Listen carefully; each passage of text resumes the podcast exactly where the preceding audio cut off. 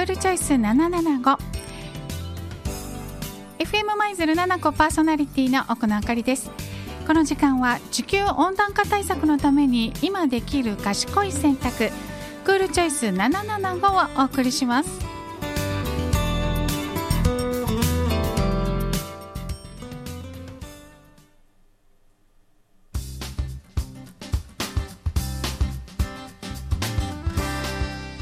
ルチョイスとは温室効果ガスの排出量を2013年度と比べて2030年度には26%削減しようという目標を達成するため脱炭素社会づくりに貢献する製品への買い替えサービスの利用やライフスタイルの選択など地球温暖化対策に貢献する賢い選択をしていこうという環境省が取り組むキャンペーンです。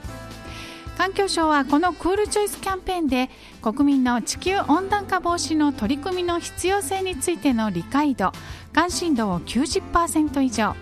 クールチョイスの認知度50%以上を目指しています。FM 舞鶴7個はこのクールチョイスキャンペーンに賛同し地球温暖化対策に貢献する賢い選択。クールチョイスに関する情報発信で地球温暖化防止に取り組んでいます。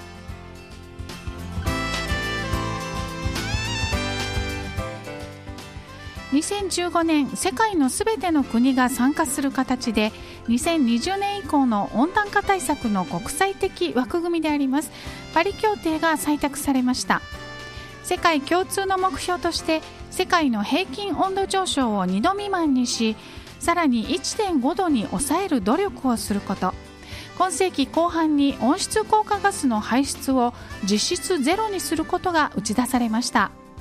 日本では2030年に向けて温室効果ガス排出量を2013年度と比べ26%削減する目標を掲げています。クールチョイスはこの目標達成のために省エネ低炭素型の製品サービス行動など温暖化対策に貢献するあらゆる賢い選択をしていこうという取り組みで FM 舞鶴7個も賛同しています。身近な生活の中で未来のために今選択できるアクションを選ぶ賢い選択クールチョイス。あなたもぜひクールチョイスに参加してくださいね。クールチョイスへの参加は環境省クールチョイスのウェブサイトからニックネームを賛同登録するだけで簡単に参加していただけます。それではあなたも今日からできるクールチョイスということで今日のクールアクションをご紹介いたしましょう。今や生活に欠かせない便利な宅配サービス。でも再配達の増加が大きな社会問題になっていることをご存知でしょうか？配達される荷物の約2割は再配達によるものだそうです。労働力に換算しますと10人に1人のドライバーは一日中再配達を担当しているという計算になるそうです。また再配達のトラックから排出される CO2 は年間約42万トン。1回で受け取れば CO2 排出も減らせるし社会的な課題である宅配配達にかかる労働力不足解消にもつながります。実はちょっと受け取り方を変えるだけでもっと便利になるんです。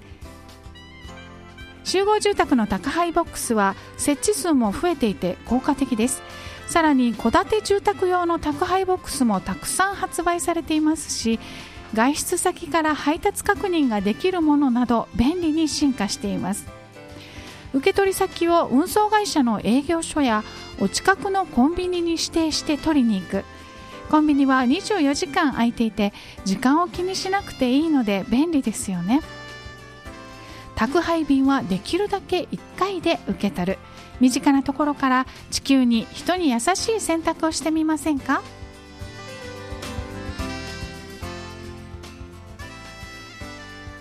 この時間はクールチョイスの情報番組クールチョイス775 FM 舞鶴パーソナリティ奥野あかりがお送りいたしました。